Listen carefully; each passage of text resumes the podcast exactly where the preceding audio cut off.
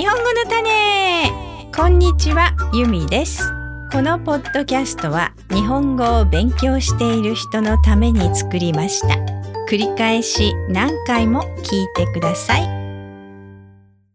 最近日本語のスラング俗語ですね、えー、流行り言葉とも言いますがこのスラングについて調べています。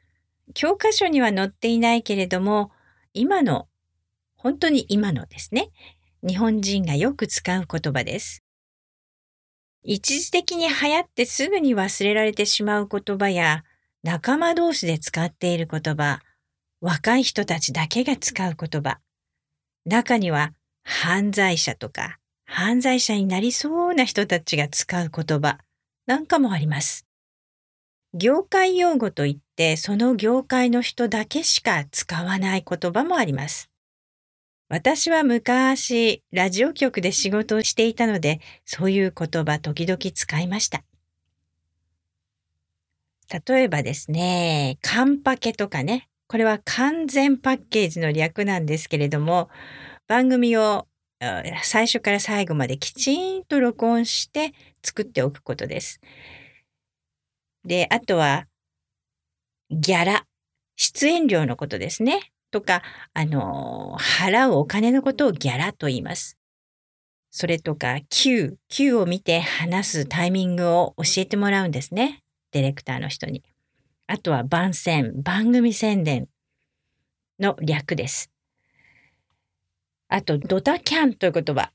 土壇場でキャンセルになること、急にキャンセルされちゃうことをドタキャンされたなんて言うんですが、これは最近では業界以外の普通の人も使ってますね。私は若い頃、ラジオ局に入りたての頃は意味がわからなくて、ドタキャンって何ですかって質問したことがあります。あ、まだ君は新人だから知らないんだね、と笑いながらも教えていただきました。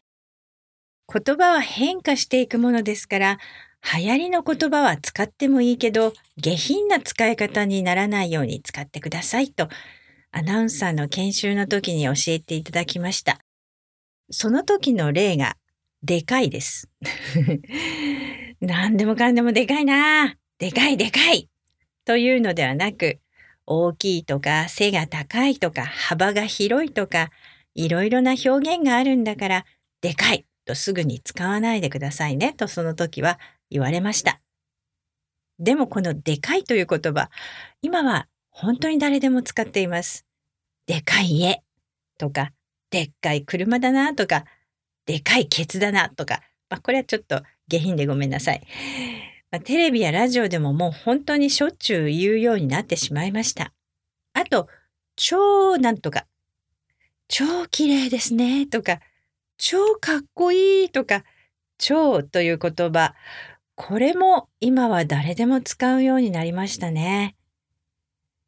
こうやっていつの間にかみんなが使うようになっている流行り言葉。えー、誰が作っているのかもわからないですし、どうやって定着していくのかもわからないんですけれども、すごく面白いなと思いますね。言葉って生きています。